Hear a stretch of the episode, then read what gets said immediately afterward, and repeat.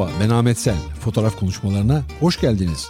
Bu haftaki konuğum fotoğrafçı ve aynı zamanda Türkiye Fotoğraf Sanatı Federasyonu Yönetim Kurulu üyesi Cengizhan Günesen.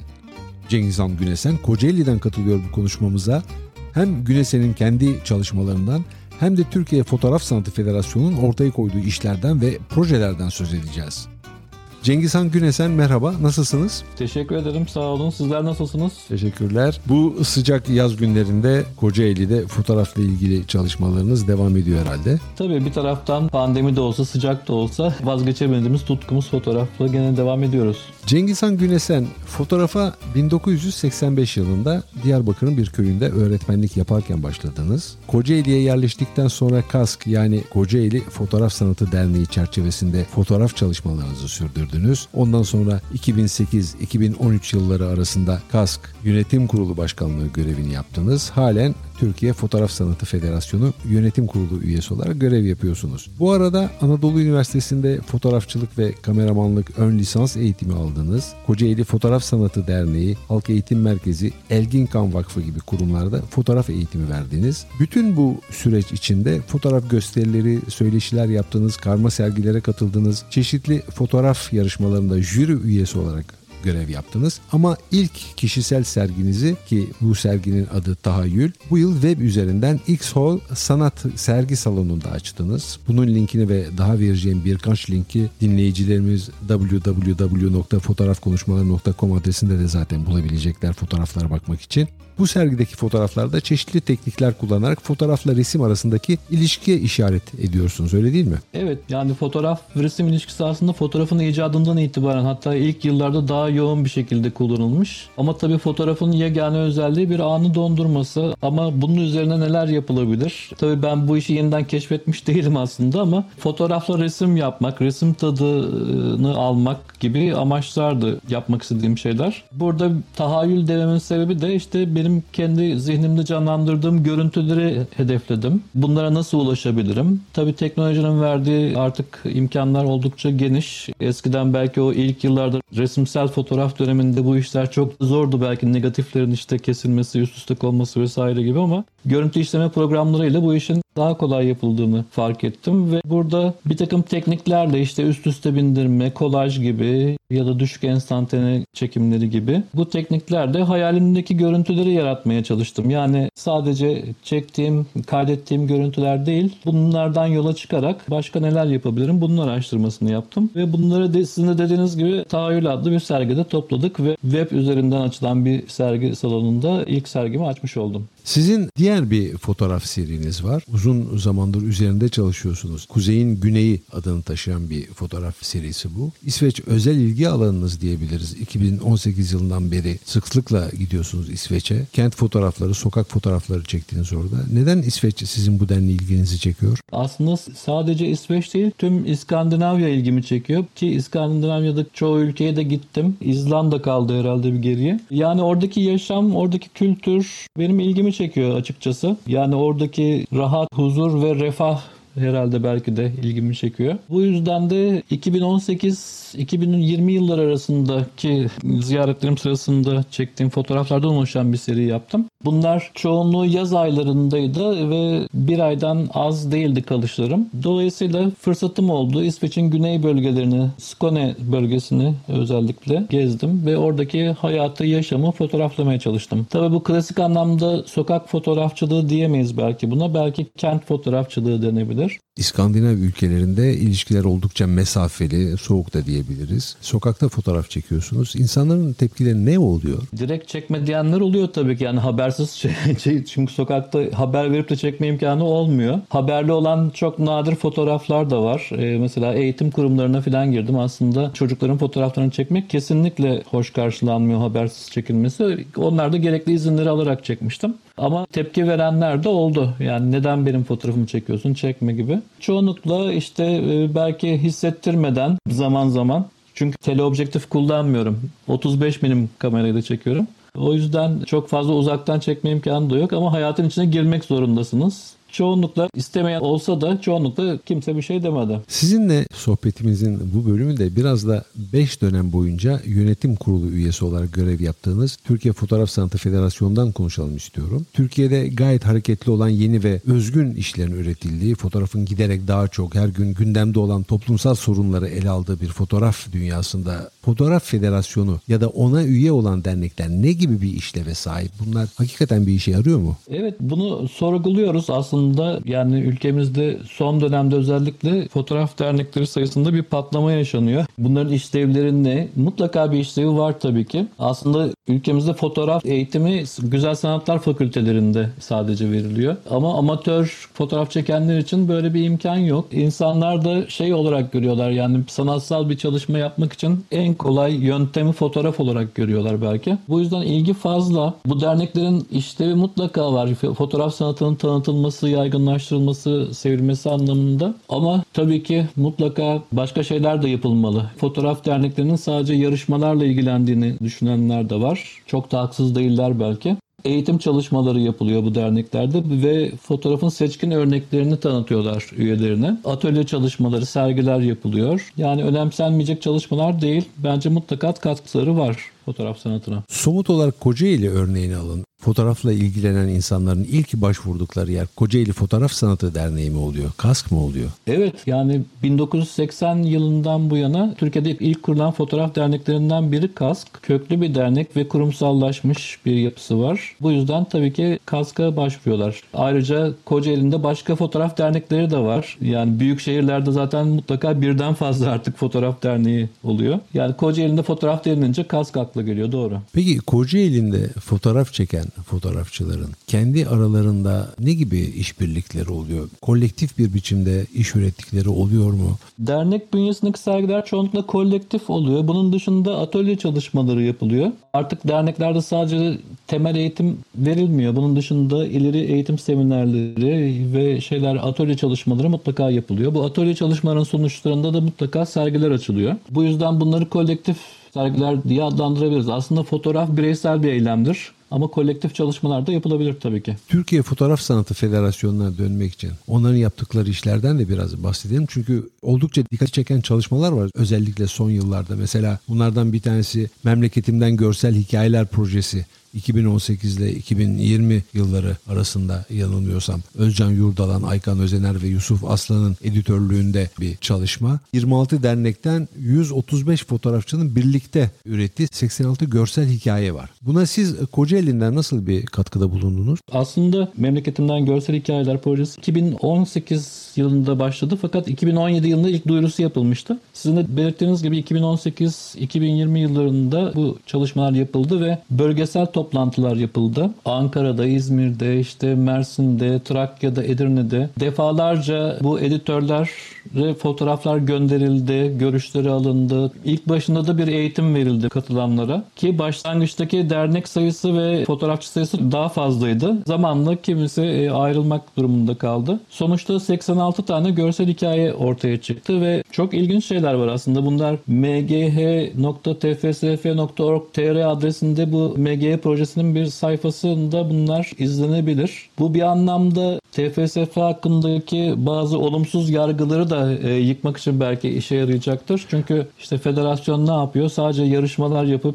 başka bir şey yapmıyor gibi bir izlenim var. Oysa federasyon yarışmalarla ilgili sadece bir birimi var. Yarışmalara o birim bakıyor. Bunun dışında pek çok proje üretiyor. Bu uzun soluklu bir projeydi. Bundan sonra da bu tür projeler yapılacak. Bu belgesel alanda foto hikaye tarzında bir projeydi. Çok daha farklı alanlarda da olabilir. Yine bu tarzda da olabilir. Bunların dışında başka projelerimiz, sergilerimiz de tabii oldu. Yarışmalardan bahsediyoruz. Ne diye yarışmalara bu kadar büyük bir ilgi var? Yarışmalara ilgi aslında biraz da şeyden kaynaklanıyor bence. Derneklerde temel eğitim alındığı sırada rol model olarak kendilerine bazı fotoğrafçıları görüyorlar bu eğitimlere katılan kişiler ve genellikle hocam hocam diye hitap ediyorlar. Yani hocam dediğiniz zaman bir dernekte herkes dönüp bakıyor bana mı dedi acaba diye o kadar çok hoca var yani. Ondan sonra da bu rol modelleri ve gösterilen hedeflere yönelik çalışmalar yapıyorlar. Yani eğer bir dernekte işte fotoğraf yarışmalarına katılmak, işte yabancı ülkede yarışmalarına katılıp orada ünvanlar almak çok yükselen bir değer olarak gösteriliyorsa bu kurslara, seminerlere katılan insanlar da işte ben de demek ki böyle yapmalıyım diye düşünüyor herhalde. Ve bu yarışmalara katılıyorlar. Bir başka ilginç noktada parasal ödüller tabii.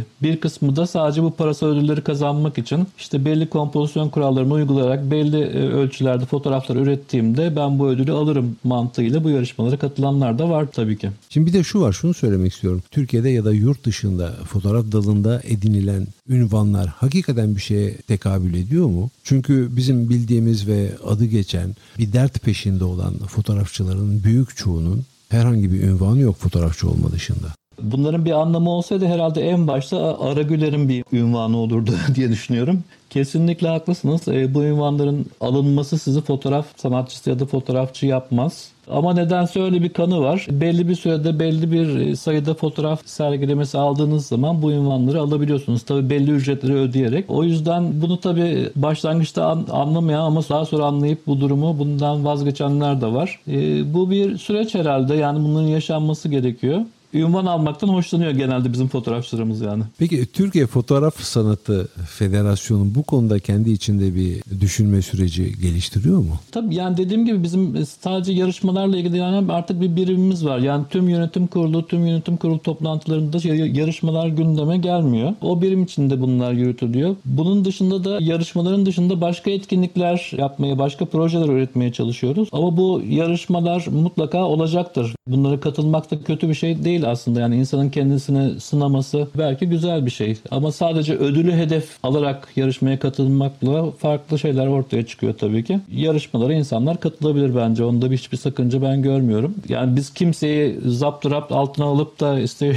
şu yarışmaya katılabilirsin, katılamazsın ya da ünvan alabilirsin, alamazsın gibi bir şey olamaz. Herkes istediğini yapmakta serbesttir ama bu sürecin sonunda herhalde farklı şeyler ortaya çıkacaktır. Peki o zaman Türkiye Fotoğraf Sanatı Federasyonu Federasyonu'nun diğer işlerinden yine bahsetmeye devam edelim. Az önce memleketimden görsel hikayeler projesinden söz ettik. Özcan Yurdalan, Aykan Özener ve Yusuf Aslan'ın editörlüğünde gelişen bir projeydi. Sizin bir de temalı ve açık çağrılı fotoğraf sergileriniz var. Evet özellikle bu pandemi döneminde bu sergilere yoğunluk verdik. Aslında federasyonun bir Ankara'da galerisi var, fotoğraf galerisi var. Pandemi olmasaydı bu sergiler aslında orada açılacaktı. Ama pandeminin bize getirdiği şeyler sonucunda bir sanal sergi salonu açmaya karar verdik ve hızlı bir şekilde federasyonun artık sanal bir sergi salonu var ve birçok sergi açıldı tfsf.org.tr adresinden bunlar izlenebilir. Bunun dışında açık çağrılı sergiler planladık. Bu sergiler adından da anlaşılacağı gibi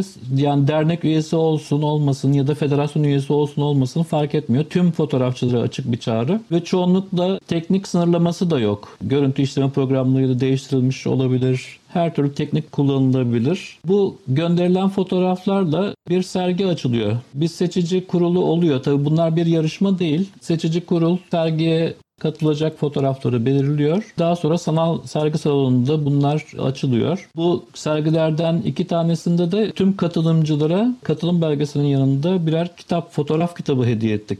Bu kitaplar Espas yayınlarından yayınlanan kitaplar öyle değil mi? Evet, Espas yayınlarından Fotoğrafla Diyalog adlı kitabın basılmasında TFSF katkılarda bulundu zaten. Bunun dışında da işte bu iki sergimizde Şükran sergisinde ve Ekolojik Yıkım sergisinde yine Espas yayınlarından birer fotoğraf kitabı kitabını hediye ettik katılımcılara. Şükran sergisinde Fotoğrafla Diyalog adlı kitabı hediye ettik. Ekolojik Yıkım sergisinde de Fotoğrafçı Olmak adlı kitabı hediye ettik. Bir Cumhuriyet serginiz var, bir Şükran sergisi var. Cumhuriyet sergisi her yıl yapılması planlanan bir sergi. Türkiye'de fotoğraf sanatındaki başarılı çalışmaları göstermek, bunların kayıt altına alınmasını sağlamak amacıyla yapılan bir sergi. Şükran sergisi var. Şükran sergisi daha ziyade bugünkü sağlık gündemine yoğunlaşan bir sergi sergi pandemi döneminde hayatını yitiren tüm sağlık çalışanlarına bir saygı duruşu olarak gerçekleştiriliyor bu sergi. Öyle değil mi? Evet, Cumhuriyet sergisini her yıl yapılacak bir prestij sergisi olarak planladık aslında. Yine açık çağrılı herkes fotoğraf gönderebiliyor. Aynı zamanda da bu bir yılın kesiti gibi olacak fotoğraf açısından. Tabii bu serginin sonunda katalog basılıyor. Cumhuriyet sergisi için söz konusu bu. Bu yıl ilkini düzenledik. Bundan sonra her yıl bu sergi düzenlenecek. Şükran sergisi ise sizin dediğiniz gibi daha çok sağlık çalışanlarını bu pandemi döneminde hayatını yitiren sağlık çalışanlarına bir saygı duruşu gibi düşündük. Burada tabii ki diğer e, kurumlarla da işbirliğimiz oldu. İşte Türk Tabipler Birliği, Türk Eczacıları Birliği, Türk Diş Hekimleri Birliği, Türk Hemşireler Derneği, Türk Veteriner Hekimleri Birliği gibi kurumlarla işbirliği içinde bu sergi yapıldı. Örneğin Cumhuriyet sergisine katılmak için önümüzdeki sene fotoğrafçıların ne yapması gerekiyor?